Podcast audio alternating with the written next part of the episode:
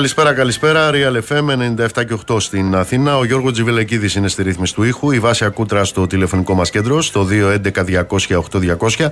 Ηλεκτρονική τρόπη επικοινωνίας με SMS, γραφετερία, αλκενό το μήνυμά σας και αποστολή στο 19600 με email στη διεύθυνση στούντιο παπακυρίαλfm.gr. Νίκος Μπογιόπουλος στα μικρόφωνα του αληθινού σταθμού της χώρας. Θα είμαστε μαζί μέχρι τις 9.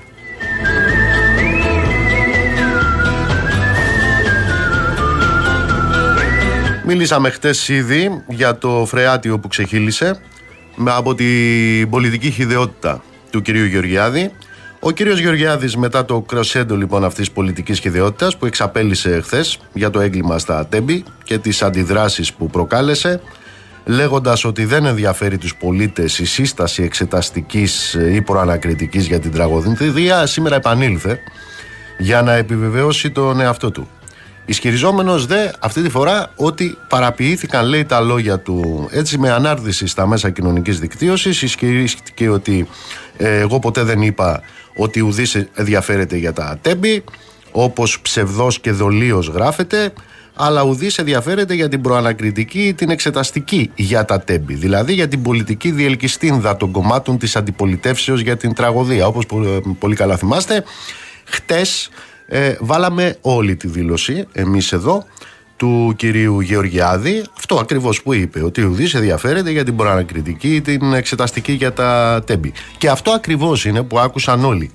Αυτό που επανέλαβε ε, σήμερα ο κύριος Γεωργιάδης ε, για να το ακούσουμε σωστά αυτή τη φορά και να το καταλάβουμε σωστότερα είναι αυτό ακριβώς που ακούσαμε. Και αυτό ακριβώς που καταλάβαμε Σωστά ακούσαμε και σωστά καταλάβαμε και σωστά συλλάβαμε όλη αυτή την πηχτή πολιτική χιδεότητα που εκτοξεύτηκε ε, με αυτή την ε, δήλωση. Ε, σε ό,τι αφορά λοιπόν τα, τα σημερινά, ο κύριος Γεωργιάδης λέει ότι δεν υπάρχει μεγαλύτερη χιδεότητα και εξαχρίωση στην πολιτική από την προσπάθεια να κερδίσεις ψήφους πάνω στις ανθρώπινες τραγωδίες. Και συνεχίζει. Στην πραγματικότητα δηλαδή εκεί που οι συμπολίτες σου βιώνουν πόνο και πένθος εσύ να ψάχνεις για πολιτικό όφελος. Αυτά τα λέει ποιος, ο κύριος Γεωργιάδης. Δεν ξέρω αν ε, όταν το έγραφε αυτό είχε μπροστά του κάποιον καθρέφτη ή έστω μια φωτογραφία του αλλά ξέρετε την ίδια περίπου ώρα φρόντιζε επάξια ο κύριος ε, Μάκης Βορύδης να του κάνει το πιστό είδωλο. Μιλώντας ε, ο Υπουργός Επικρατείας πια στο Μέγκα α, αυτός και αναπογείωσε τον πολιτικό αμοραλισμό και τον ε, πέταξε κατευθείαν στους συγγενείς των θυμάτων στα Τέμπη και στις ρημαγμένες εκεί από το πένθος οικογένειες θαυμάστε λοιπόν τι είπε τώρα μιλώντας για εκείνα που είχε πει χτες ο Γεωργιάδης ο κύριος Βορύδης. Είπε μία πολιτική επιχειρηματολογία το πολιτικό μέρος αναπτύχθηκε προεκλογικά προεκλογικά. Είναι αυτή που κρίθηκε πολιτικά μέσα από τις εκλογές. Για τα τέμπη μιλάει. Για τα τέμπη κριθήκανε λέει στις εκλογές. Τα τέμπη δεν λέω ότι η υπόθεση δεν μένει να διερευνηθεί δικαστικά, συνέχισε ο κύριος Βορύδης, εφόσον το ζητάει η αντιπολίτευση και το κρίνει αναγκαίο να κάνει και περαιτέρω διερεύνηση στο ελληνικό κοινοβούλιο. Πάμε παρακάτω τώρα. Ο Άδωνης το έθεσε σε μια προτεραιότητα ότι η ακρίβεια απασχολεί πιο πολύ, το μεταναστευτικό απασχολεί πιο πολύ, η ανεργία απασχολεί πιο πολύ. Δεν σημαίνει, λέει ο κύριος Βορύδης, ότι επειδή αυτά απασχολούν πιο πολύ δεν πρέπει να ασχοληθεί η Βουλή και με αυτό. Ισχύει λέει και η δικαστική διερεύνηση και εφόσον το κρίνει το Κοινοβούλιο προφανώς θα υπάρξει διερεύνηση και σε κοινοβουλευτικό επίπεδο. Καταλάβατε; Με αυτή τη δήλωση λοιπόν ξεμπέρδεψαν με την πολιτική ευθύνη. Ξεμπερδέψαμε με την πολιτική ευθύνη. Γιατί ξεμπερδέψαμε με την πολιτική ευθύνη, Διότι γίνανε εκλογές, παιδιά. Γίνανε εκλογές. Και αφού γίνανε εκλογές, τότε δεν εξαερώθηκαν 57 άνθρωποι. Ή και αν εξαερώθηκαν, αυτό κρίθηκε. Πού; Στην κολυμπήθρα του Σιλοάμ. Γιατί αυτή είναι η λογική τους σε ό,τι αφορά το, την ύψιστη διαδικασία της ε, δημοκρατίας τους, όπως την εννοούν αυτοί. Ως ε, εκ τούτου λοιπόν το 41% ε, φέρνει μαζί και το ανεύθυνο του Πάπα. Μη σου ας πω και του Βασιλιά. Ως εκ τούτου λοιπόν με λίγα λόγια για τους 57 νεκρούς. Από ό,τι φαίνεται δεν υπάρχει καμιά πολιτική ευθύνη. Δεν έχει κινηθεί και καμιά διαδικασία για ε, ποινική ευθύνη υπουργών ε, και μετά από όλα αυτά, εν πάση περιπτώσει, έχουμε μια κυβέρνηση η οποία αναδύεται, αναδύεται ε, πώς το λένε τώρα, αποκαθαρμένη και αθώα, από πολιτικής απόψεως, έτσι. Ε, τώρα βέβαια άμα γίνει και καμιά εξεταστική, καμιά προανακριτική θα δούμε αλλά εν πάση περιπτώσει ό,τι είπε ο κύριος Γεωργιάδης δεν το είπε για τα θύματα, δεν το είπε για το ε, φωνικό το είπε για τις, ε, για τις εξεταστικές. Ναι αυτό ακριβώς λέμε κι εμείς. Ότι αυτό το είπε για τις εξεταστικές. Βεβαίως, βεβαίως το τι κρύβεται πίσω από τέτοιες δηλώσεις σε ό,τι αφορά και την ανάληψη πολιτικής ευθύνης το έχουμε καταλάβει πάρα πάρα πολύ καλά. Εν ολίγης, λοιπόν, μάλιστα το καταλάβαμε και πάρα πολύ καλά γιατί εχθές εδώ σας μιλούσα για την κυβέρνηση και όχι για τον κύριο Γεωργιάδη, έτσι. Και ήρθε η κυβέρνηση λοιπόν, γιατί ό,τι είπαμε για τον κύριο Γεωργιάδη αφορά όλη την κυβέρνηση. Και ήρθε σήμερα ο εκπρόσωπος της κυβέρνησης. Ο κύριος κυβερνητικός εκπρόσωπος, ο κύριος Μαρινάκης, Ήρθε να καλύψει λοιπόν τον κύριο Γεωργιάδη για αυτές τις απαράδεκτες δηλώσεις που έκανε. Και είπε ο, είπε ο κύριος ε, Μαρινάκης έτσι για να αμβλύνει κάπως εντυπώσεις και να μειώσει την ε, ζημιά γιατί αυτό είναι το θέμα για αυτούς. Είπαμε, το επικοινωνιακό είναι το θέμα. Ε, για να μειώσει λοιπόν τη ζημιά ότι μας απασχολεί λέει και πολύ το τραγικό δυστύχημα στα Τέμπη και υποστήριξε ότι ο Υπουργός Εργασίας ζήτησε συγγνώμη από τους συγγενείς των θυμάτων και ότι έκανε διευκρινιστική δήλωση και ότι πλέον δεν υπάρχει κανένα θέμα. Αυτά είπε ο κ. Μαρινάκης. Και όντως ζήτησε συγγνώμη ο κ. Γεωργιάδης από τους συγγενείς των θυμάτων. Αλλά αν δεν προσέβαλε κανέναν, τότε γιατί να ζητήσει συγγνώμη. Ξέρετε από ποιον ζήτησε τελικά συγγνώμη. Ε; Γιατί όταν λέει ότι παρεξηγήθηκαν, διαστρεβλώθηκαν οι δηλώσεις του κτλ. Και υπ' αυτή την έννοια, λόγω της εμπειρίας που έχεις στα μέσα μαζικής ενημέρωσης, δεν, πρέπει, δεν έπρεπε ε, να δώσει, να προσφέρει το έδαφος για τη διαστρέβλωση. Από ποιον ζήτησε συγγνώμη τελικά; Από τον εαυτό του ζήτησε συγγνώμη. Ζήτησε συγγνώμη από τον εαυτό του, καθότι ως έμπειρος που είναι στα επικοινωνιακά, είπε κάτι που θα το παίρναν οι άλλοι και θα το έστρεφαν εναντίον του. Άρα λοιπόν δεν προφύλαξε αυτόν και κυβέρνηση. Και ζήτησε συγγνώμη. Από ποιον τελικά; Από τον εαυτό του. Γιατί ήταν έμπειρος και έκανε λάθος. Εν πάση περιπτώσει, ο κύριος Γεωργιάδης ζήτησε συγγνώμη. Να τον ενημερώσουμε τον κύριο Γεωργιάδη μετά και από όλα αυτά ότι είναι πολιτικός ο οποίος ε, κατά τα λεχθέντα όπως όλη η πολιτική μας ταγή υπηρετεί τον ελληνικό λαό ε, αυτός ο ελληνικός λαός ε, εδώ και κάτι ε, εκατοντάδες χρόνια έχει μία άποψη για αυτές τις συγνώμες. Τι άποψη έχει; Ότι από τότε που ανακαλύφθηκαν αυτές οι συγνώμες έχει χαθεί το φιλότιμο. Αυτή είναι η άποψη του λαού που υπηρετεί ο κύριος Γεωργιάδης.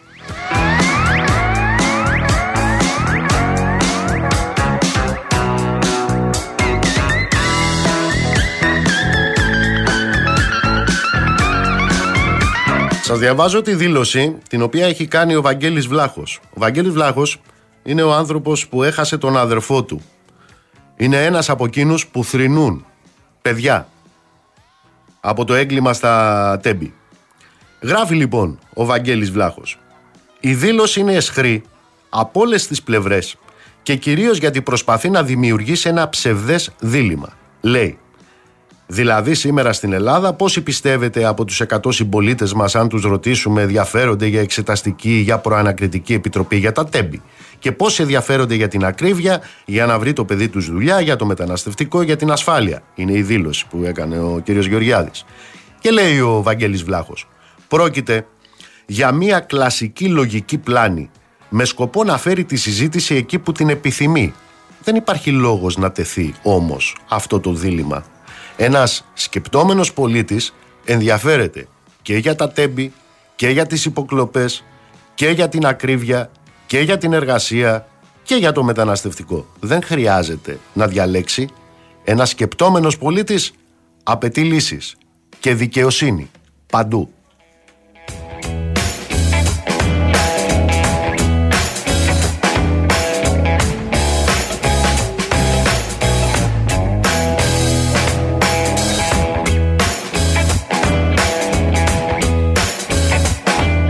Αλλά σας είπα και χτες.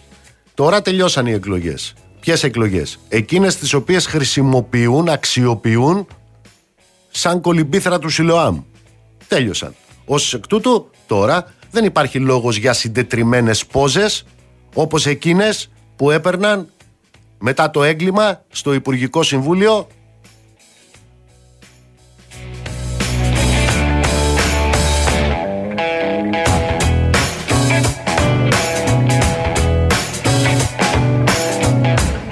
Στα υπόλοιπα κοινοβουλευτικά μας να σας πω ότι σήμερα είχαμε, είχαμε επίκληση της ευπρέπειας και επίσης είχαμε και επίκληση του σεβασμού στην ελληνική δικαιοσύνη και νομικές αναλύσεις. Από ποιους; Από τους ε, βουλευτές των φασιστών με περικεφαλαία.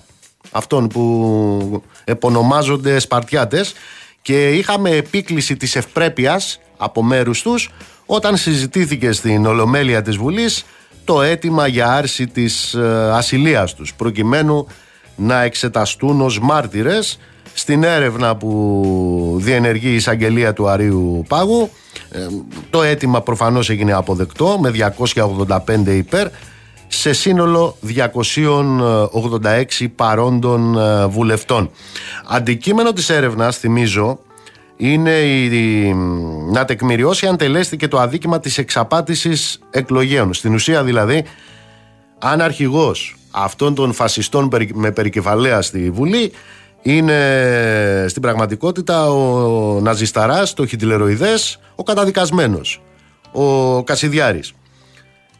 Είναι προφανές ότι το ζήτημα αυτό στη συνείδηση των πολιτών έχει ούτως ή άλλως απαντηθεί, είναι ξεκάθαρο και αποκαλύπτεται ακόμα περισσότερο τόσο από τις ε, απόψεις που εκφράζουν ε, στη Βουλή αυτοί οι φασίστες με περικεφαλαία όσο και βεβαίως από εκείνα τα ευχαριστώ του επικεφαλής τους, του Στίγκα, στον ναζιστή, τον Κασιδιάρη, το ίδιο το βράδυ των εκλογών όταν και απέκτησαν την κοινοβουλευτική εκπροσώπηση. Πάντως αυτό το οποίο έχει σημασία είναι ότι για πολλωστή φορά εδώ τι έχουμε μπροστά μας; Εδώ έχουμε μπροστά μας την ε, συμπεριφορά του καλού φασίστα. Γιατί ξέρετε που φαίνεται ο καλός φασίστας. Ε; Ο καλός φασίστας φαίνεται στην άρση της ασυλίας.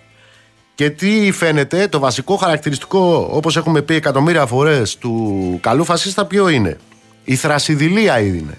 Αυτό είναι το, το βασικό τους χαρακτηριστικό. Γιατί αυτή η θρασίδηλη οπαδή του Ναζί του Χιτλεροειδούς, αυτού που φέρνει τη σβάστηκα στο, στο νόμο, το απέδειξαν αυτό και σήμερα, το απέδειξαν για το ποιόν τους και για τις ε, το, ε, πεπιθήσεις τους, ε, τις πεπιθήσεις τους, πατριωτικές, με τις τοποθετήσεις τους στη συζήτηση για την άρση ασυλίας, δίνοντας για μια ακόμα φορά εκείνη την εικόνα που τους αρμόζει όλων αυτών. Δηλαδή μιλάμε για μια θλιβερή εικόνα ατόμων, προσώπων που τρέμουν ακόμα και στην υποψία της απώλειας της βουλευτικής ιδιότητας αλλά και μιας ενδεχόμενης ποινικής δίωξης. Όμως σε άλλους τομείς δείχνουν αστήρευτη λεβεντιά. Όπως ας πούμε όταν με σθένος εκφράζουν ρατσιστικές και νεοναζιστικές θέσεις και μάλιστα με κάθε ευκαιρία όταν παίρνουν το λόγο στο βήμα, όταν βγαίνουν στα facebook κτλ. κτλ. Εκεί είναι λεβέντες όλοι αυτοί. Αυτά τα θρασίδηλα είδη. Άλλωστε, είδαμε αυτή τη θρασιδηλία και από τους προηγούμενους, τους χρυσαυγίτες. Αυτούς που έλεγαν Χάιλ Χίτλερ και ζει το Χίτλερ για χίλια χρόνια και έχουν τη σβάστιγκα κρεμασμένη στο σωματάκι τους. Όταν πήγαν στις ανακριτικές αρχές έλεγαν εγώ ναζιστής. Μα τι λέτε τώρα; Ο Ναζί με τη σβάστηκα έλεγε εγώ ναζιστής. Έτσι λοιπόν και σήμερα ο ένας από αυτούς έλεγε ε, ουδέποτε λέει είχα σχέση με τον, ε, με τον Κασιδιάρη καθότι ουδέποτε λέει στη ζωή μου καθοδηγήθηκα από κάποιον ε, τρίτο. ο άλλος λέει ήταν, δήλωσε έμπλεος ευφροσύνων συναισθημάτων.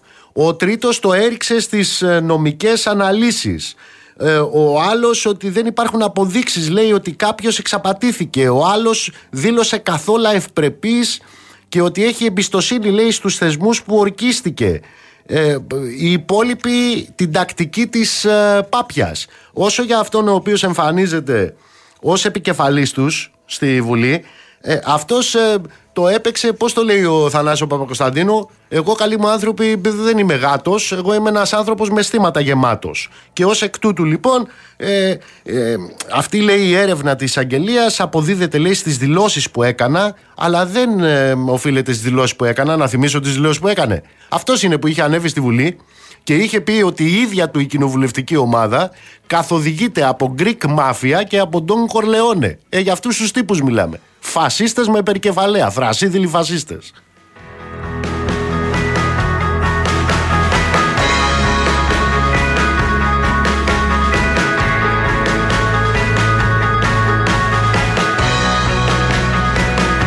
Κατά τα λοιπά ο ΣΥΡΙΖΑ οδεύει σε διάσπαση. Τελευταία εξέλιξη είναι το κείμενο που συνυπέγραψαν 1300 μέλη του ΣΥΡΙΖΑ.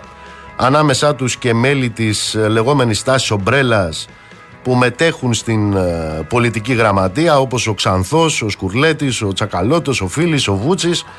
Στο κείμενο που υπογράφουν γίνεται λόγος για ένα κόμμα που τίνει να μην έχει με οποιοδήποτε πολιτικό σκεπτικό σχέση με την αριστερά ενώ αντίθετα ξέρετε σχέση με την αριστερά έχουν τα μνημόνια έτσι, τα οποία υπέγραφαν και εφάρμοζαν αυτοί.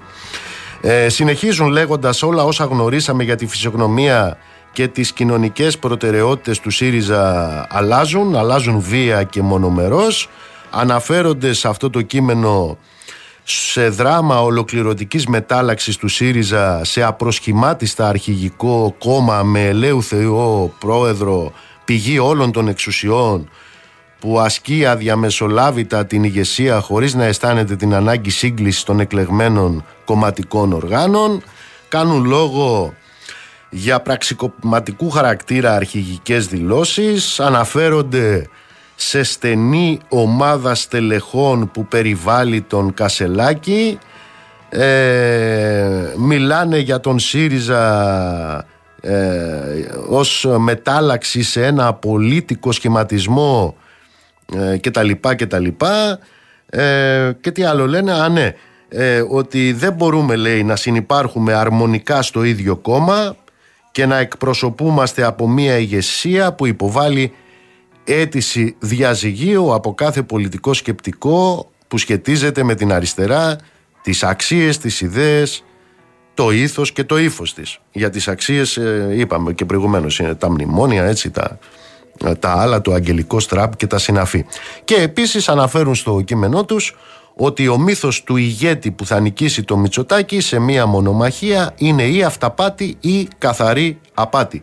Αυτά λοιπόν ε, από το κείμενο των 1300 μελών του ΣΥΡΙΖΑ ε, το οποίο έρχεται μία μέρα μετά από το άρθρο του κυρίου Σταθάκη ο οποίος κύριος Σταθάκης αναφέρθηκε στο κόμμα του Πολάκη, του Παπά και του Κασελάκη. Αν δεν θυμάμαι καλά, ο κύριος Σταθάκης με τον κύριο Πολάκη και με τον κύριο Παπά κυβερνούσαν μαζί στο ίδιο Υπουργικό ε, Συμβούλιο. Ήταν, εν πάση περιπτώσει, είναι προφανές. Α, ναι, και ο Δραγασάκης εδώ ακούω ότι είναι σε κατάσταση εκτάκτου ανάγκης. Ε, όχι ο ίδιος, ε, ο ΣΥΡΙΖΑ. Είναι προφανές λοιπόν ότι οδεύουν σε διάσπαση. Το πώς το τι και το πότε μάλλον θα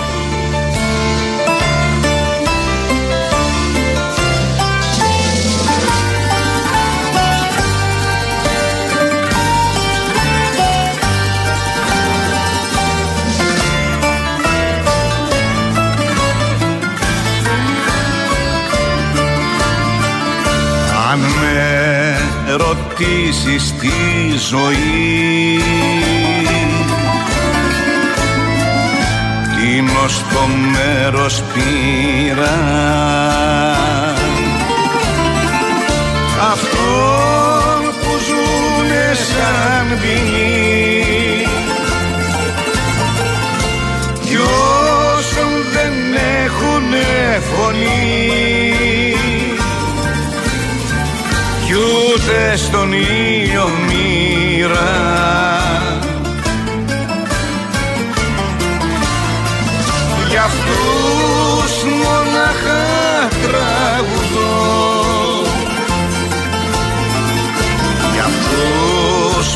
αυτούς που ξέμειναν εδώ. Και λιωνούνε στον πάγκο.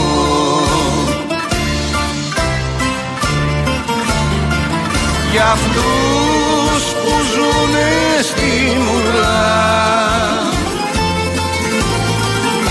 και δένουν πάλι τα φτερά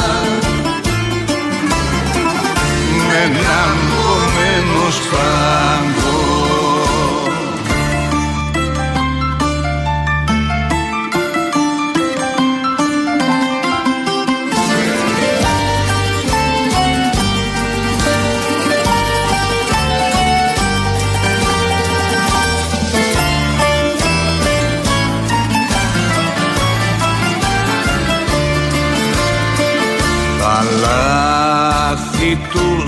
μετρούν σωστά.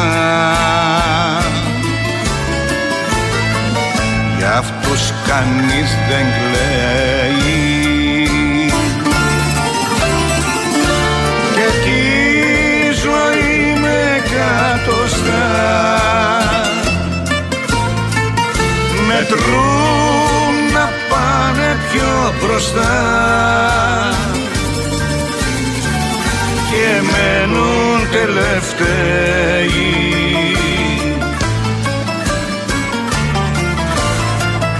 Για αυτούς μοναχά τραγουδώ. Για αυτούς που ξέμειναν εδώ. Και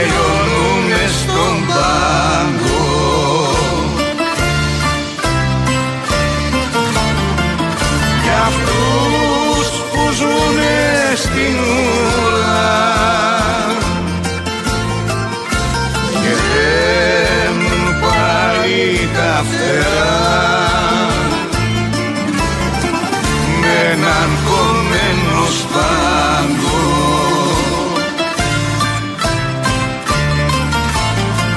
Για αυτούς μοναχά τραγουδώ. Για αυτούς που ξέμειναν εδώ και λιώνουνε στον πάγκο.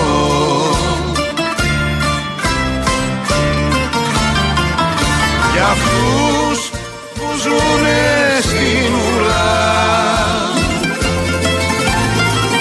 Και δένουν πάλι τα φτερά έναν κομμένο σπάγκο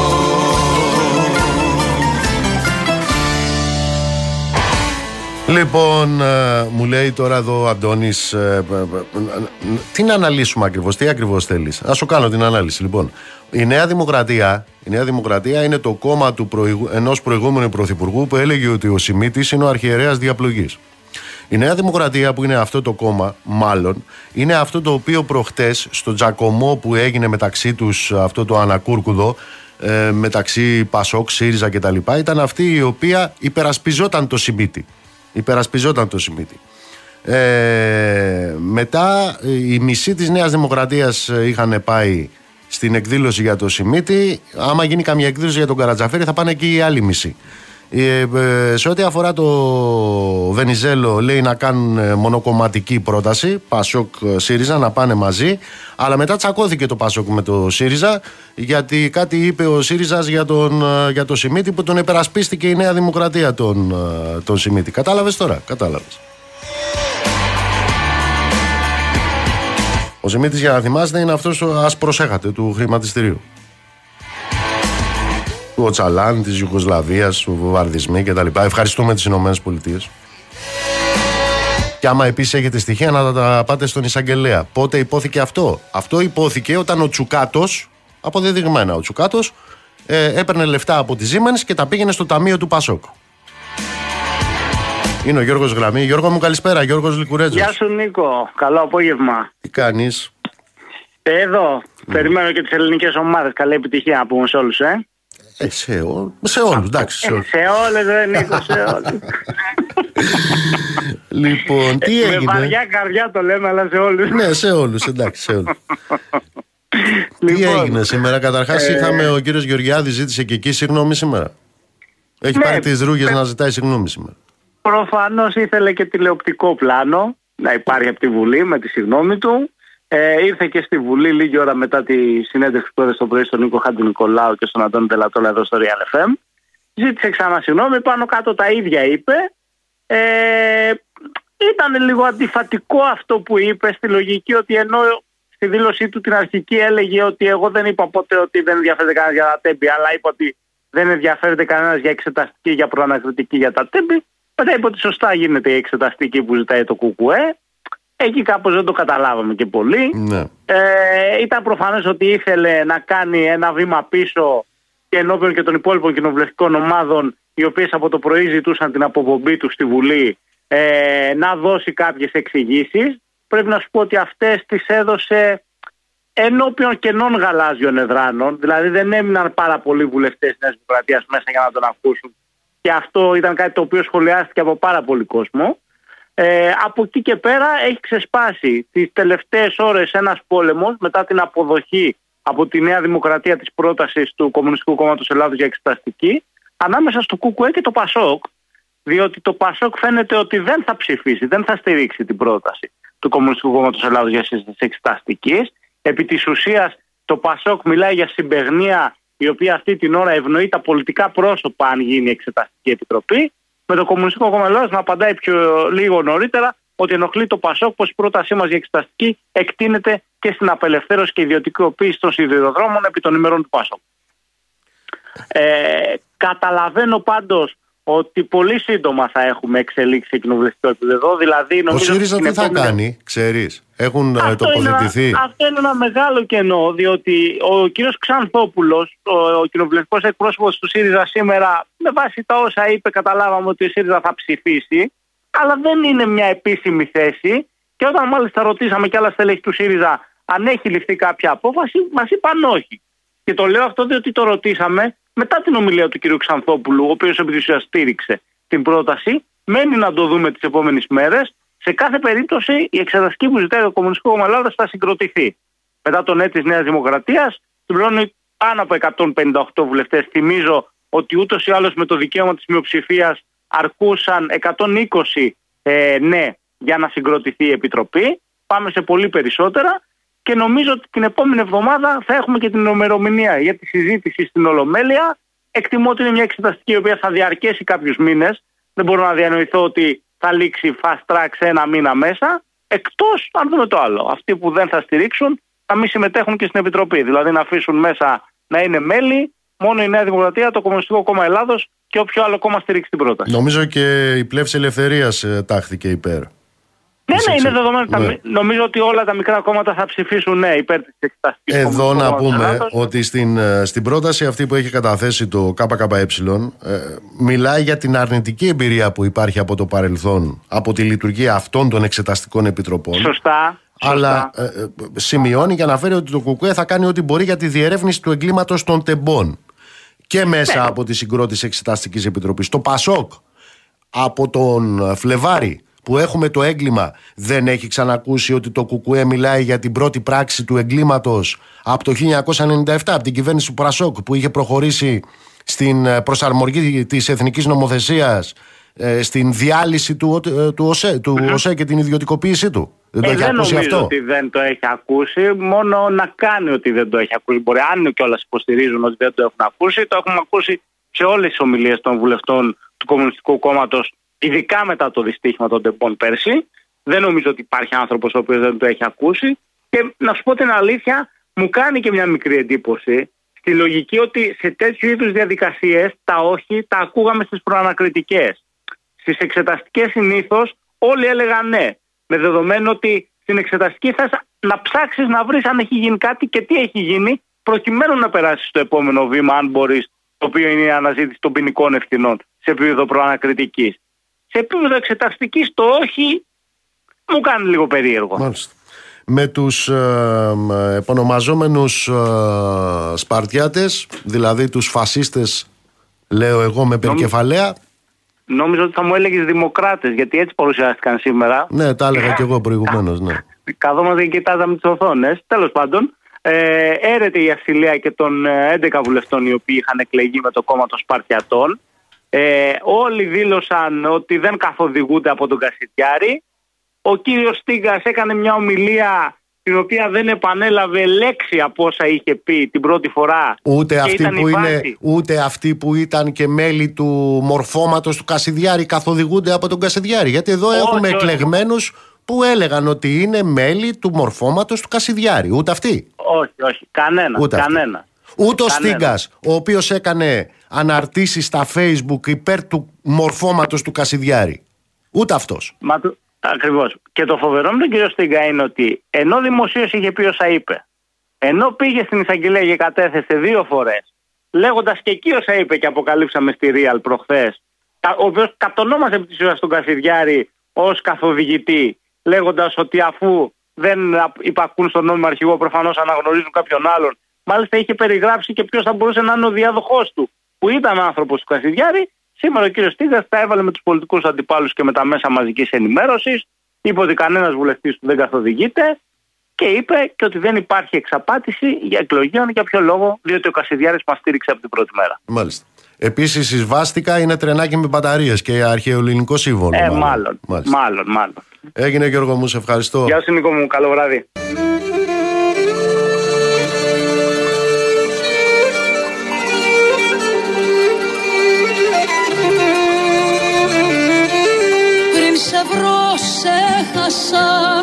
Μια στιγμή δεν ξέχασα.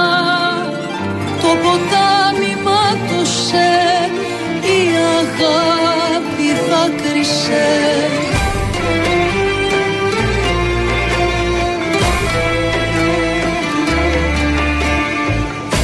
Η ζωή μας όλη ένας ποταμός Αλλιώτικος Θεός που μας χωρίζει Μια όχθη εδώ στην άλλη το θεριό Σαν δάκρυ στο καιρό που με ορίζει. Η φωνή μου όλη έγινε κραυγή Το αίμα στην πληγή στο μου αφρίζει Μια όχθη εδώ στην άλλη το θεριό Σαν δάκρυ στο καιρό που με ορίζει. Μη μου λες γιατί γίνε ουρανός και γη Μες στη σκοτεινιά φώτισε μου τα κελιά. Πριν σε βρω σε χάσα Μια στιγμή δεν ξέχασα. Το ποτάμι μάτωσε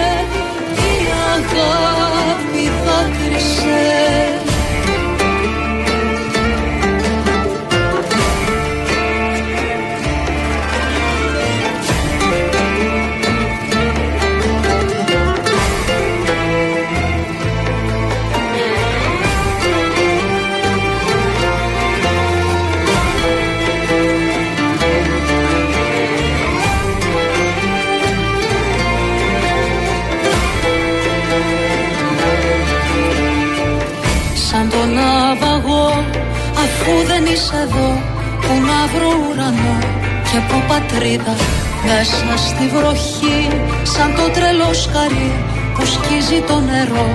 Χωρίς ελπίδα Νιώσε τη στιγμή Πριν έρθει η αυγή με μίσος και οργή σαν καταιγίδα σαν τον άβαγο αφού δεν είσαι εδώ που να βρω ουρανό και που πατρίδα μη μου λες γιατί γίνε ουρανός και γη με στη σκοτεινιά φωτίσε μου τα κελιά. Πριν σε βρω σε χάσα μια στιγμή δεν ξέχασα. Το ποτάμι μάτωσε η αγάπη δάκρυσε. Μη μου λες γιατί γίνε ουρανός και γη Πως στη Γάζα έχουμε σφοδρές μάχες Ο Ισραηλινός στρατός επιχειρεί να καταλάβει το κέντρο της πόλης Υπάρχει ισχυρή αντίσταση από Παλαιστίνιους μαχητές. Μέχρι τώρα και με βάση την ε, ανακοίνωση από την ε, Παλαιστίνη έχουμε τουλάχιστον 10.812 Παλαιστίνιους να έχουν ε, σκοτωθεί από τις Ισραηλινές επιθέσεις στη λωρίδα της Γάζας. Μεταξύ των νεκρών η θηριωδία του Ισραηλινού στρατού έχει επιφέρει την δολοφονία 4.412 παιδιών και 2.918 γυναικών. Πάμε στη Τζέννη Κρυθαρά. Έλα Τζέννη μου καλησπέρα.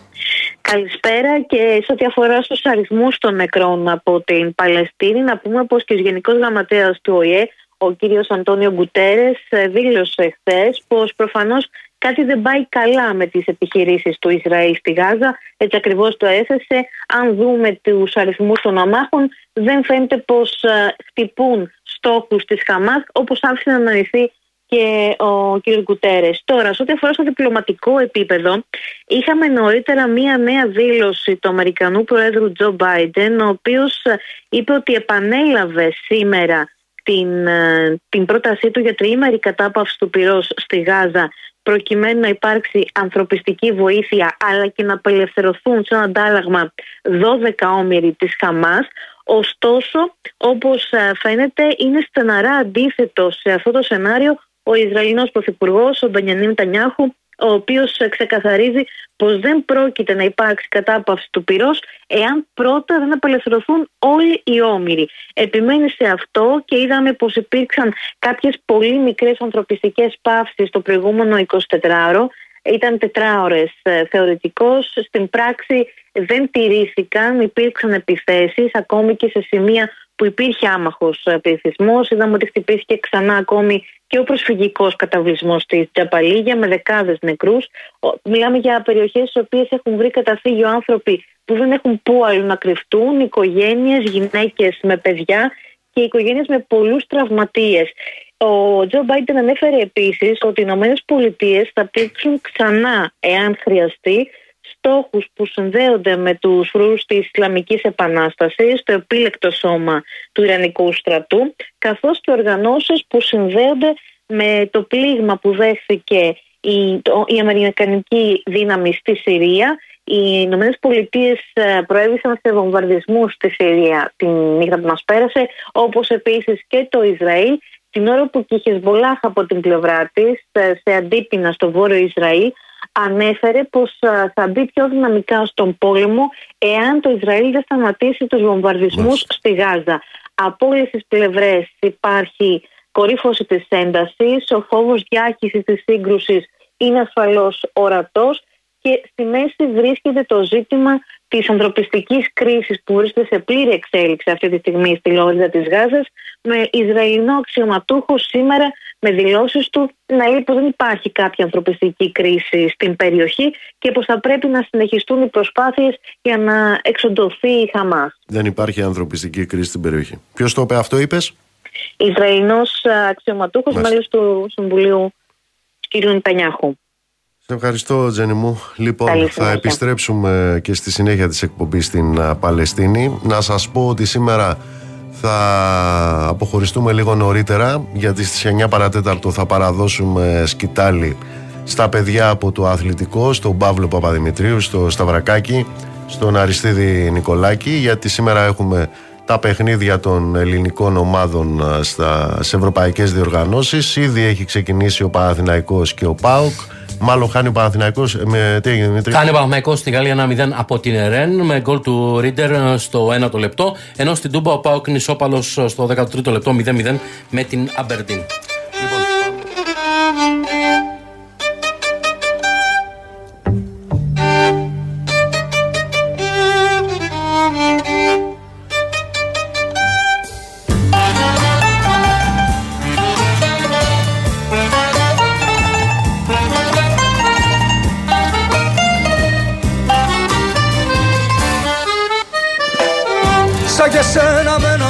Στο λαιμό. Σ' ώρες άσχετες ξεσπάω το θυμό. Σαν για σένα στις πλατείες της σιωπής Τον ίσιο μου τραβάω. Σαν για σένα διαμελίζομαι στο φως Μες σε αυτό το πλαστικό το καθεστώς. Και τη νύχτα στα κομμάτια μου γυρνώ Και τα ξανακολλάω. Μέρες αδεσπότες Σφυρίζουν στο μπαλκόνι μου. Μέρες αδεσπότες Σφινώθηκαν στην πόλη μου. Σημαδεύουνε το μέλλον Πετυχαίνουν το παρόν. Και με στρίμωξαν σαν τέλειο κρυφτό.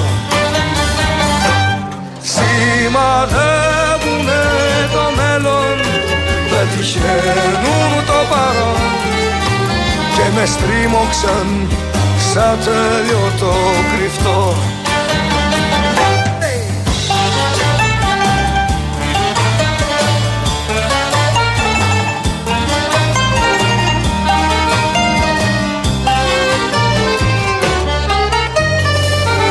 Σαν για σένα το πρωί στην αγορά Ψάχνω ένα φτηνό ζευγάρι φτερά. Μου πουλούν κάτι κλεμμένα τελικά κι όμως επιμένω. Παίρνω φόρα και ζυγίζω το καιρό. Το κορμί μου στο κενό να εμπιστευτώ. Και ξεχνάω πως κι αυτόν τον ουρανό Τον έχουν πουλημένο. Μέρες αδεσπότες Σφυρίζουν στο μπαλκόνι μου Μέρες αδεσπότες Σφινώθηκαν στην πόλη μου. Σημαδεύουνε το μέλλον Πετυχαίνουν το παρόν. Και με στρίμωξαν σαν τέλειο κρυφτό. Σημαδεύουνε το μέλλον Πετυχαίνουν το παρόν. Και με στρίμωξαν σαν τέλειο κρυφτό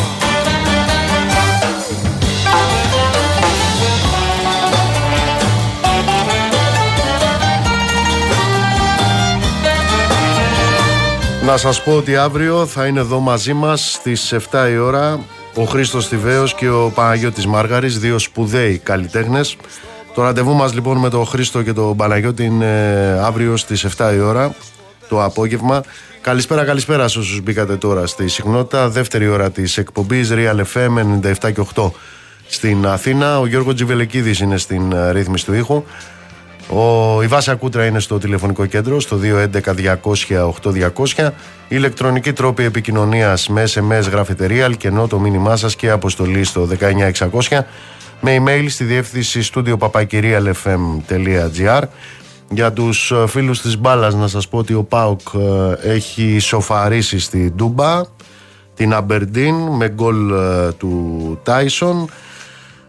Πάμε τώρα στα στα άλλα, τα άλλα είναι αυτά τα οποία συνεχίζονται εδώ και ένα μήνα. Μιλάμε για την κτηνοδία η οποία βρίσκεται σε εξέλιξη στην ε, Παλαιστίνη. Σήμερα είχαμε διάσκεψη στο Παρίσι για την καταστροφή στη Γάζα με πρωτοβουλία της γαλλικής κυβέρνησης. Ήταν εκεί που στην εισαγωγική ομιλία ο Μακρόν ε, επανέλαβε τη γνωστή την πάγια θέση του ευρωνατοϊκού μπλοκ για δικαίωμα του Ισραήλ να αμήνεται λέει. Ε, μια στάση που ουσιαστικά παρέχει κάλυψη σε δολοφονίες 10.000 ανθρώπων, πάνω από 4.000 τα παιδιά που βομβαρδίζονται σε νοσοκομεία, σε σχολεία, σε χώρους θρησκευτικής λατρείας, σε προσφυγικούς καταβλισμούς. Βέβαια την ίδια ώρα είχαμε και την υποκρισία της προστασίας των, των αμάχων. Είναι η Μαρία στη γραμμή. Μαρία Δεναξά. Μαρία μου καλησπέρα. Καλησπέρα Νίκο. Για πες μας για αυτή την διάσκεψη. Ναι, ε, βασικά στο Παρίσι μεταφέρθηκαν για τρεις ώρες μόνο οι συζητήσεις ε, για την ανθρωπιστική εκεχηρία στη Λωρίδα της Γάζας και τη δημιουργία ενός ασφαλούς και βιώσιμου θαλάσσιου ανθρωπιστικού διαδρόμου από την Ευρώπη προς τον Παλαιστινιακό θύλακα. Βεβαίως οι συζητήσεις, να σου πω, έγιναν χωρίς εκπροσώπηση της Ισραηλινής κυβέρνησης, η οποία δεν δέχεται την ιδέα της κατάπαυσης του πυρός και χωρίς τη συμμετοχή αρχηγών κρατών ή υψηλόβαθμων αξιωματούχων από τις αραβικές χώρες της περιοχής. Και η, οσι- και η αισιοδοξία απόψε Νίκο για μ, αποτελέσματα από, την, ε, από αυτήν τη διάσκεψη ε, είναι συγκρατημένη. Καθώς α, ανθρωπιστικές οργανώσεις δηλώνουν χωρίς περιστροφές απογοητευμένες καθώς υποστηρίζουν πως είναι αδύνατο να φτάσει η οποιαδήποτε βοήθεια στη Γάζα όσο οι βομβαρδισμοί συνεχίζονται. Ε, αν Είχαμε, θέλω να σου ήταν, δώσω- ήταν και ο Έλληνας Πρωθυπουργός εκεί, ο κύριος Μητσοτάκης, έτσι. Ναι, ο οποίος τόνισε την ανάγκη να ξεκινήσει η συζήτηση για μια πολιτική λύση στη σύραξη στη Μέση Ανατολή, γιατί όπως είπε θα είναι ο μοναδικός δυνατός τρόπος για τη διαρκή ειρήνη στην περιοχή. Ε, και το πρωί είχε δώσει τον τόνο, αν θέλεις, με δηλώσεις του στο πολίτικο, λέγοντας ότι το Ισραήλ έχει δικαίωμα να υπερασπιστεί τον εαυτό του, αλλά όπως τόνισε, ε, έχει σημασία το πώς το κάνει. Μάλιστα. Βε- το πώς βεβαίως, το κάνει ναι. ήταν γνωστό βέβαια. Ε, ο- την ημέρα που δεν ψήφισε ο κύριος Μητσοτάκης και η κυβέρνησή του στον ΟΗΕ το ψήφισμα για την ανθρωποστική εκεχηρία. Δεν το μάθαμε τώρα πώς το κάνει, το ξέρουμε. Πολύ καιρό πώς το κάνει. Ε, Μάλιστα. Νί- Νίκο, να σου πω ότι ε, για πρώτη φορά ζητήθηκε κατάπαυση του πυρός διαστόματος του Εμμανουέλ Μακρόν. Ενδεχομένως δεν είναι μόνο η αιματοχυσία στη Γάζα που τον οδήγησε σε αυτήν την τοποθέτηση σήμερα, αλλά και το γεγονός ότι οι αραβικές χώρες είναι πολύ δυσαρεστημένες με τη γαλλική στάση. Μέχρι πρότινος η Γαλλία είχε μια εξισορροπημένη, αν μπορούμε να το πούμε, αυτοστάση στην περιοχή της Μέσης Ανατολής και έχερε εκτίμησης από τα αραβικά κράτη. Όμως η έως τώρα στάση του Μακρόν από την έναρξη της νέας σύγκρουσης απέναντι στο Ισραήλ κρίνεται ως ιδιαίτερα διαλλακτική από τις αραβικές χώρες. Και απόψε δεν μπορούμε, όπως σου είπα και προηγουμένως, να μιλάμε για επιτυχία. Σπουδαίες ανακοινώσεις δεν έγιναν, ούτε καν κοινή από όλους τους συμμετέχοντες. Ακόμα και στο θέμα του περίφημου ανθρωπιστικού διαδρόμου, τίποτα δεν είναι ξεκάθαρο αυτή τη στιγμή που μιλάμε. Η μόνη θετική εξέλιξη, αν μπορούμε να την πούμε έτσι, ήρθε από την άλλη πλευρά του Ατλαντικού. Η Ουάσιγκτον ανακοίνωσε πως το Ισραήλ δέχτηκε να κάνει πάυσεις τεσσάρων ωρών στη Βόρεια Γάζα, ενώ λίγο νωρίτερα ο Μπάιντεν είχε δηλώσει ορθά κοφτά πως δεν υπάρχει καμία πιθανότητα κατάπαυσης του πυρός στη Γάζα. Μάλιστα. Μαρία μου, σε ευχαριστώ πολύ. Καλό βράδυ, Νίκο.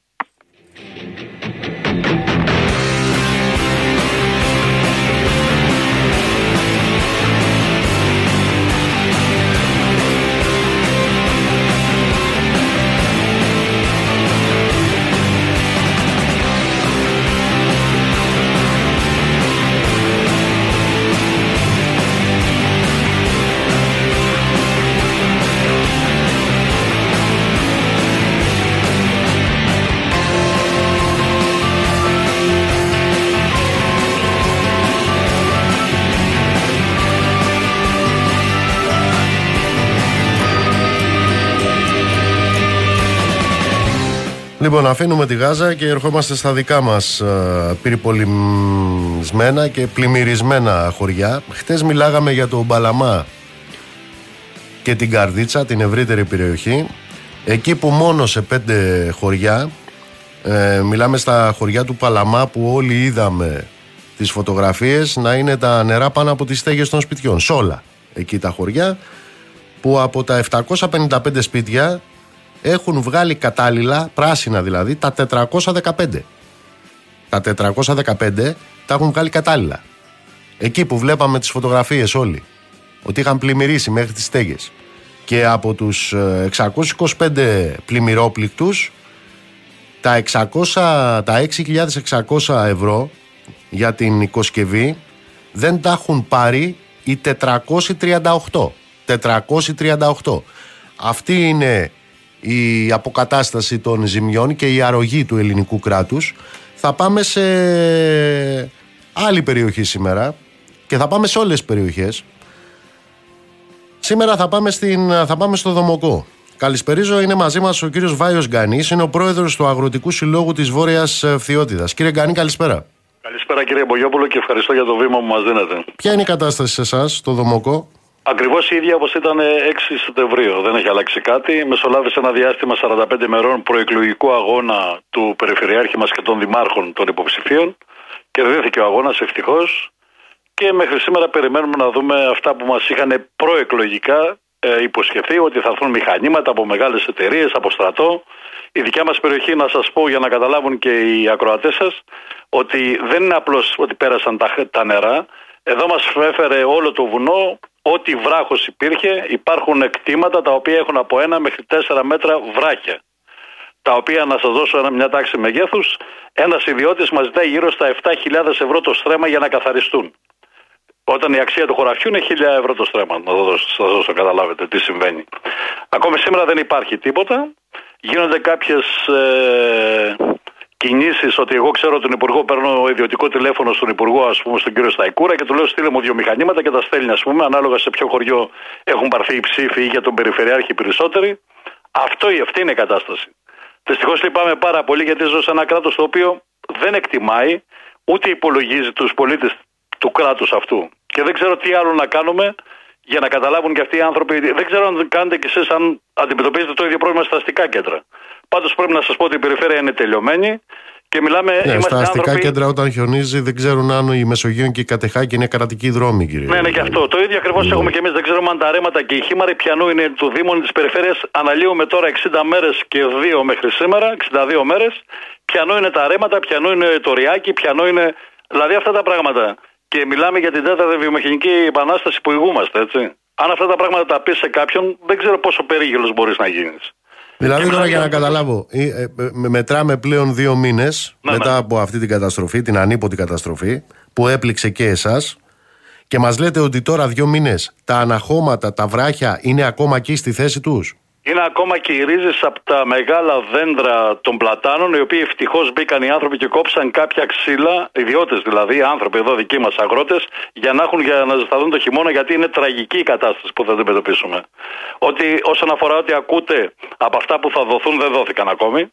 Δηλαδή θέλουν να τα δώσουν, αλλά μας- Αποζημιώσει έχουν δοθεί έστω οι πρώτες εκείνες. Κάποιες δόθηκαν σε κάποιο ζωικό κεφάλαιο, αλλά όχι τα ακριβή μεγέθη που έχουν ανακοινωθεί, ούτε τα ακριβή μεγέθη των απολεσθέντων ζώων ή μελισσοσμηνών που έχουν χαθεί.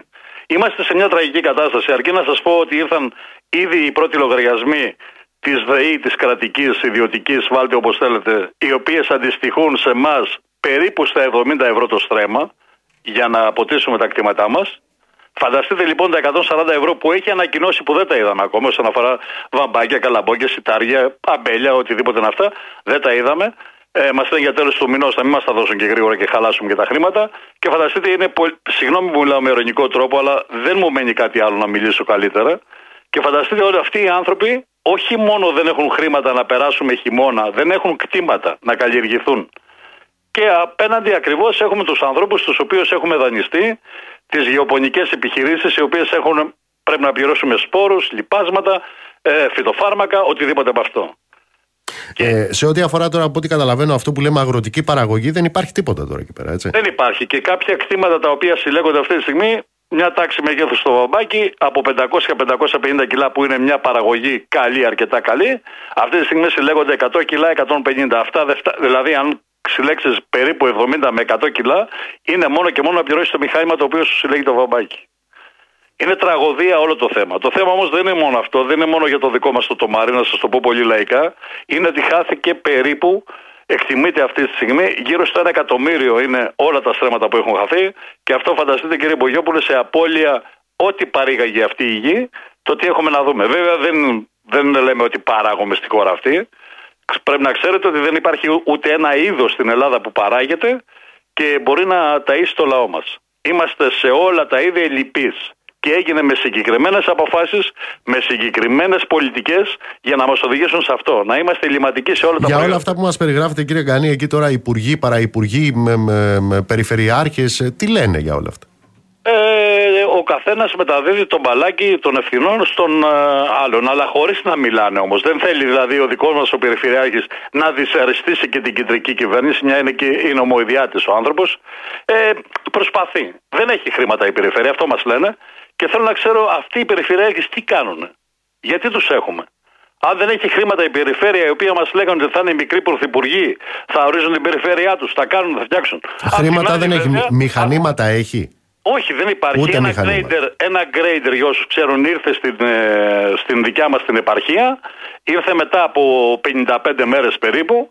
Και ο υπάλληλος ερχόταν εδώ γιατί έχει μια απόσταση από τη Λαμία περίπου κάτι στις 8.30-9 η ώρα και 12 ώρα έφυγε γιατί δυσκολούσε έπρεπε να γυρίσει ο άνθρωπος να φύγει. Τρεις ώρες τη μέρα ήρθε για 8 μέρες και εξαφανίστηκε. Ο συγκεκριμένος υπάλληλος, ένας μόνος υπάλληλος συνεχειριστή, έχει αυτή τη στιγμή 15 μέρες άδεια νόμιμη. Δεν το κατηγορώ τον άνθρωπο, καλά κάνει δικαίωμά του είναι. Αυτή είναι η προσφορά της περιφέρειας. Και βέβαια σας λέω σε κάποια χωριά οι οποίοι φάνηκαν ότι ψήφισαν σωστά, τους ευνοούν και στέλνουν γύρω στα 7-8 μηχανήματα ιδιώτες από το στρατό και δεν ξέρω από ποιες εταιρείες. Κάποιοι μεσολάβησαν σε αυτό δηλαδή. Είναι τραγικό αυτό που βλέπουμε.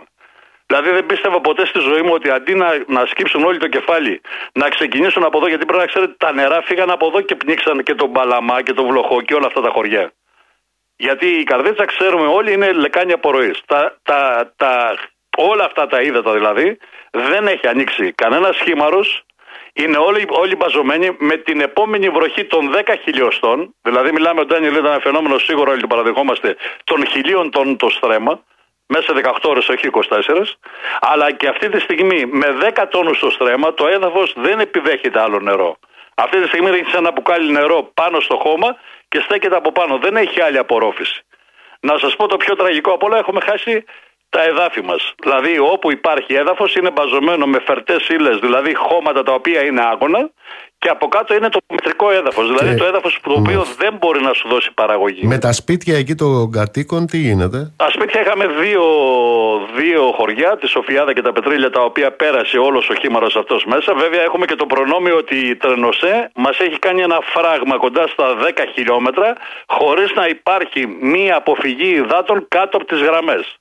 Ξέρετε, οι γραμμές του τρένου διαλύθηκαν εδώ και βλέπω μια τρομερή προσπάθεια από το κράτος να λειτουργήσει γρήγορα όχι η γραμμή του τρένου για τους επιβάτες αλλά για, την, για τις μεταφορές των εμπορικών που θα λειτουργήσει μέσα σε δύο μήνες από ό,τι έχω ακούσει.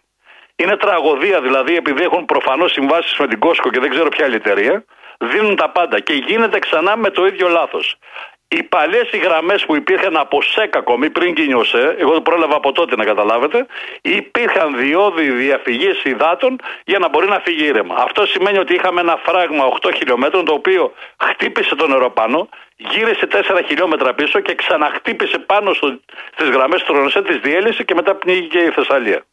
Είναι τραγωδία. Δεν είμαι ειδικός, αγρότης είμαι.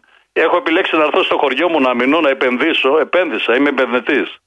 Έχω αρκετά χρήματα, αρκετά δάνεια για να παράγω ένα προϊόν όπως μου ζήτησαν οι προσταγές και τα διατάγματα της Ευρωπαϊκής Ένωσης. Δυστυχώς μας έχουν παρατημένους, νιώθουμε ότι είμαστε μόνοι μας, ενώ όταν είναι να συμμετέχουμε στις εφορίες και σε όλα και καλά κάνουμε, έτσι πρέπει να γίνεται, είμαστε πάντα πρόθυμοι και πρώτοι. Δεν ξέρω γιατί γίνεται αυτό το πράγμα, δεν μπορώ να έρθω σε συνοήσεις με κάποιους πιο υψηλά εφιστάμενους από μένα, αλλά σίγουρα αυτό είναι Ό,τι χειρότερο είδαμε, κύριε Μπογιόπουλο, στα τελευταία χρόνια η απαξίωση του οποιοδήποτε πολίτη αυτής της χώρας. Και επειδή αυτό κουμπώνει όλο που σας λέω αυτή τη στιγμή, ότι αν χαθούν και ένα εκατομμύριο στρέμματα ακόμη, φανταστείτε οι τιμές που ήδη έχουν πάρει τις αυξήσεις αυτές που θα πάνε σε λίγο καιρό.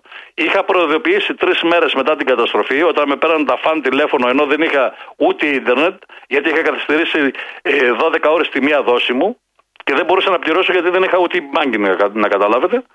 Ε, λοιπόν, και είχα προειδοποιήσει από τότε σε κάποια κανάλια, των, ε, τα κεντρικά κανάλια των Αθηνών, ότι κοιτάξτε μέσα σε τέσσερις μέρες πόσο θα πάρουν οι τιμές. Φανταστείτε ότι η Θεσσαλία δεν παράγει ούτε οπωροκυπευτικά σε μεγάλο βαθμό, ούτε φρούτα.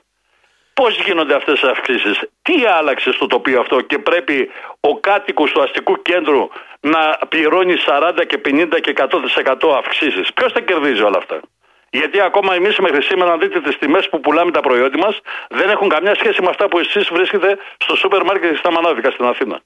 Κύριε Αν κάποιος τα καρπώνεται αυτά, καλά κάνει. Είναι επιχειρηματίας και κερδίζει. Όχι, δεν κάνει καλά. Είναι κερδοσκόπος και σχροκερδί. Ναι, Καθόλου καλά δεν κάνει. και τα κάνει κάτω από την επίβλεψη. Τα κάνει κάτω από την επίβλεψη της κρατικής κερδοσκοπίας. Ακριβώς. Ναι. Ακριβώς. Δηλαδή, τι άλλο να ψάξουμε; Αν εσύ, σαν χώρα, δεν μπορείς να εξασφαλίσεις το τρόφιμο για το λαό σου είσαι αποτυχημένος. Αυτό λέει κάθε γεωργική, ε, το κάθε γεωργικό καταστατικό που έχει γίνει σε όλες τις χώρες του κόσμου. Αυτό που εγώ μπορώ να πω κύριε Κανή είναι ότι θα είμαστε σε διαρκή επικοινωνία.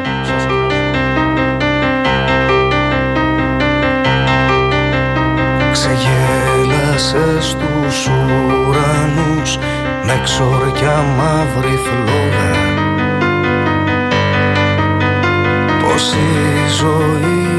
ζωή χαρίζεται χωρίς να ανατραπεί. Κι όλα τα λόγια των τρελών που ήταν δικά μας λόγια τα μάγεδες με φάρμακα στην ασωτή σιωπής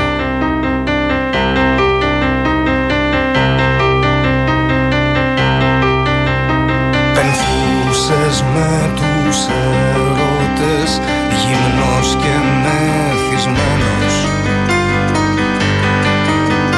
Γιατί με τους αθάνατους είχες λογαριασμούς;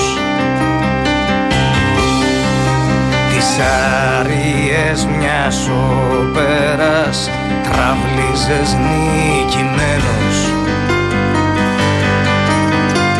Μιας επαρχίας μαθητής μπροστά σε δυο χρησμούς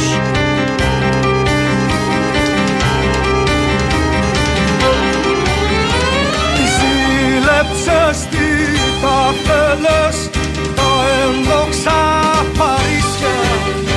Έτσι κι αλλιώς ο κόσμος πια παντού είναι τεκές Οι εκδικούσες θαύματα που δίνουν τα χασίσια και παρεστήσεις όσων ζουν μέσα στις φύλακες. Κυρίες και κύριοι, αυτές τις μέρες βρίσκεται σε εξέλιξη μια εξαιρετική πρωτοβουλία, μια εκστρατεία ενημέρωσης για την κοινωνική ανισότητα στον καρκίνο του πνεύμονα με τίτλο «Προσοχή στο κενό» από την ελληνική εταιρεία καρκίνου του πνεύμονα. Έχω την α, χαρά και φιλοξενώ στη τηλεφωνική μας α, γραμμή τον ογκολόγο, τον καθηγητή της ιατρικής σχολής στο ΕΚΠΑ, τον κύριο Κωνσταντίνο Σερίγο. Καλησπέρα κύριε καθηγητά. Καλησπέρα σας κύριε Μπογιόπουλε, ευχαριστώ πολύ για την πρόσκληση. Πείτε μας για αυτή την εξαιρετική πρωτοβουλία. Ε, ο καρκίνος του πνεύμονα ε, έχει μια ιδιαιτερότητα σε σχέση με τους υπόλοιπους καρκίνους. Είναι ο πιο συχνός, αλλά λόγω της αιτίας του υπάρχει μια, ένα χάσμα κοινωνικό. Είναι πολύ πιο συχνό να προσβάλλει άνθρωπους που ζουν σε ε, συνθήκες ε, πιο δύσκολες κοινωνικά, πιο δύσκολες οικονομικά. Αυτό δεν είναι ελληνικό φαινόμενο, είναι ένα παγκόσμιο φαινόμενο. Ε, όταν λέμε καρκίνο πνεύμονα το μυαλό μας πάει αμέσως στο τσιγάρο Μμμ. και καπνίζουν περισσότερο οι πλούσιοι ή οι φτωχοί, οι μορφωμένοι ή οι λιγότερο μορφωμένοι. Αλλά πέρα από το τσιγάρο μεγάλο ρόλο παίζει και η ρήπανση της ατμόσφαιρας και η ρήπανση των εσωτερικών χώρων. Οι άνθρωποι που δεν ζουν με θέρμανση με ηλεκτρικό αλλά καίγοντας βιομάζα. Ποιοι είναι αυτοί, οι πιο φτωχοί. Άρα δεν είναι υπερβολή να πούμε ότι πρόκειται για μια κοινωνική νόσο. Αυτό πρέπει να το επισημάνουμε, να το παραδεχτούμε ως γιατροί, ως επαγγελματίες υγείας, να το υποδείξουμε σε αυτούς που ασκούν ε, πολιτικές υγείας και να βρούμε τρόπους να το διορθώσουμε. Διαβάζοντας και παρακολουθώντας αυτή την ε, πρωτοβουλία μ, ε, που εξελίσσεται ως εκστρατεία ενημέρωσης και στην τηλεόραση και στο ραδιόφωνο και με πολλούς τρόπους, πραγματικά είναι εντυπωσιακό αυτό το στοιχείο της ελληνικής εταιρείας καρκίνου του πνεύματα. 50 έως 80% συχνότερος ο καρκίνος του πνεύμα σε άτομα με χαμηλότερο εισόδημα. Είναι εντυπωσιακό, είναι όμως πραγματικότητα. Απλώς την έχουμε συνηθίσει και δεν μας ενοχλεί. Και όχι μόνο αυτό, ε, οι άνθρωποι που δικαιούνται λόγω του ότι είναι σε υψηλό κίνδυνο να, σκα- να κάνουν προληπτικό έλεγχο, λέμε ότι η γρήγορη διάγνωση σώζει, λέμε αυτά τα μεγαλεπίβολα. Σκεφτείτε όμως, μπορεί ένας εργαζόμενος της ναυτοεπισκευαστικής ζώνης να έρθει να κάνει έλεγχο τη- με την ίδια ευκολία που μπορεί να κάνει ένας τραπεζοϊπάλληλος ή ένας επιχειρηματίας. Πού θα πάει, σε ποιο νοσοκομείο, θα χάσει το μεροκάματό του. Πρέπει εμείς να πάμε εκεί. Δεν πρέπει να περιμένουμε εκείνον να έρθει εδώ. Δεν είναι ο καρκίνος του πνεύμονας σαν τον καρκίνο του μαστού που οι πιθανότητες είναι ίδιες για όλες τις γυναίκες πλούσιες ή φτωχές. Πρέπει εμείς να πάμε εκεί που είναι αυτοί που καπνίζουν περισσότερο, που ζουν σε δυσκολότερες συνθήκες ρήπανσης της ατμόσφαιρας, που ζουν σε δυσκολότερες συνθήκες μέσα στο σπίτι τους. Αυτό είναι το κενό που θέλουμε να επισημάνουμε. Ο στόχος της εκστρατείας ποιος είναι; Πρώτα απ' όλα να το παραδεχτούμε σαν κοινωνία, να το καταλάβουμε, να φύγει ο ρατσισμός που υπάρχει εναντίον των καπνιστών. Δεν είναι άρρωστοι, εθισμένοι είναι οι άνθρωποι. Κάναμε μία μελέτη εμείς και βρήκαμε ότι το 25% της κοινωνίας μας των Ελλήνων θεωρούν ότι οι μη καπνιστές όταν υπάρχουν περιορισμένες θέσεις πρέπει να προηγούνται των καπνιστών. Δεν το θεωρώ σωστό. Είναι τιμωρητική ιατρική αυτή. Δεν είναι σωστή ιατρική. Και μετά να δούμε λύσεις. Και οι λύσεις είναι εμείς να πάμε εκεί που είναι το πρόβλημα. Να μην περιμένουμε το πρόβλημα να έρθει σε εμάς. Ένα ακόμα στοιχείο το οποίο πραγματικά ε, ε, προκαλεί έτσι εντύπωση και είναι ότι ε, αυτό, που, αυτό που σημειώνεται ως ε, εταιρεία ότι κύρια αιτία εμφάνισης του καρκίνου στον πνεύμονα είναι η ρήπανση της ατμόσφαιρας και των εσωτερικών χώρων στις, ε, στις χώρες ε, τις πιο ανεπτυγμένες. Στις, λιγότερο, στις πιο ανεπτυγμένες ε, είναι χώρες, το κάπνισμα. Στις χώρες του... Στις αναπτυσσόμενες, στις αναπτυσσόμενες ναι, ναι. Ινδία, είναι η ρήπανση της ατμόσφαιρας. Ε, μία ώρα βόλτα στη Βομβάη ισοδυναμεί με το να καπνίσεις τέσσερα τσιγάρα. Μία μέρα να ζήσεις στο Πεκίνο ισοδυναμεί με το να καπνίσεις ένα πακέτο.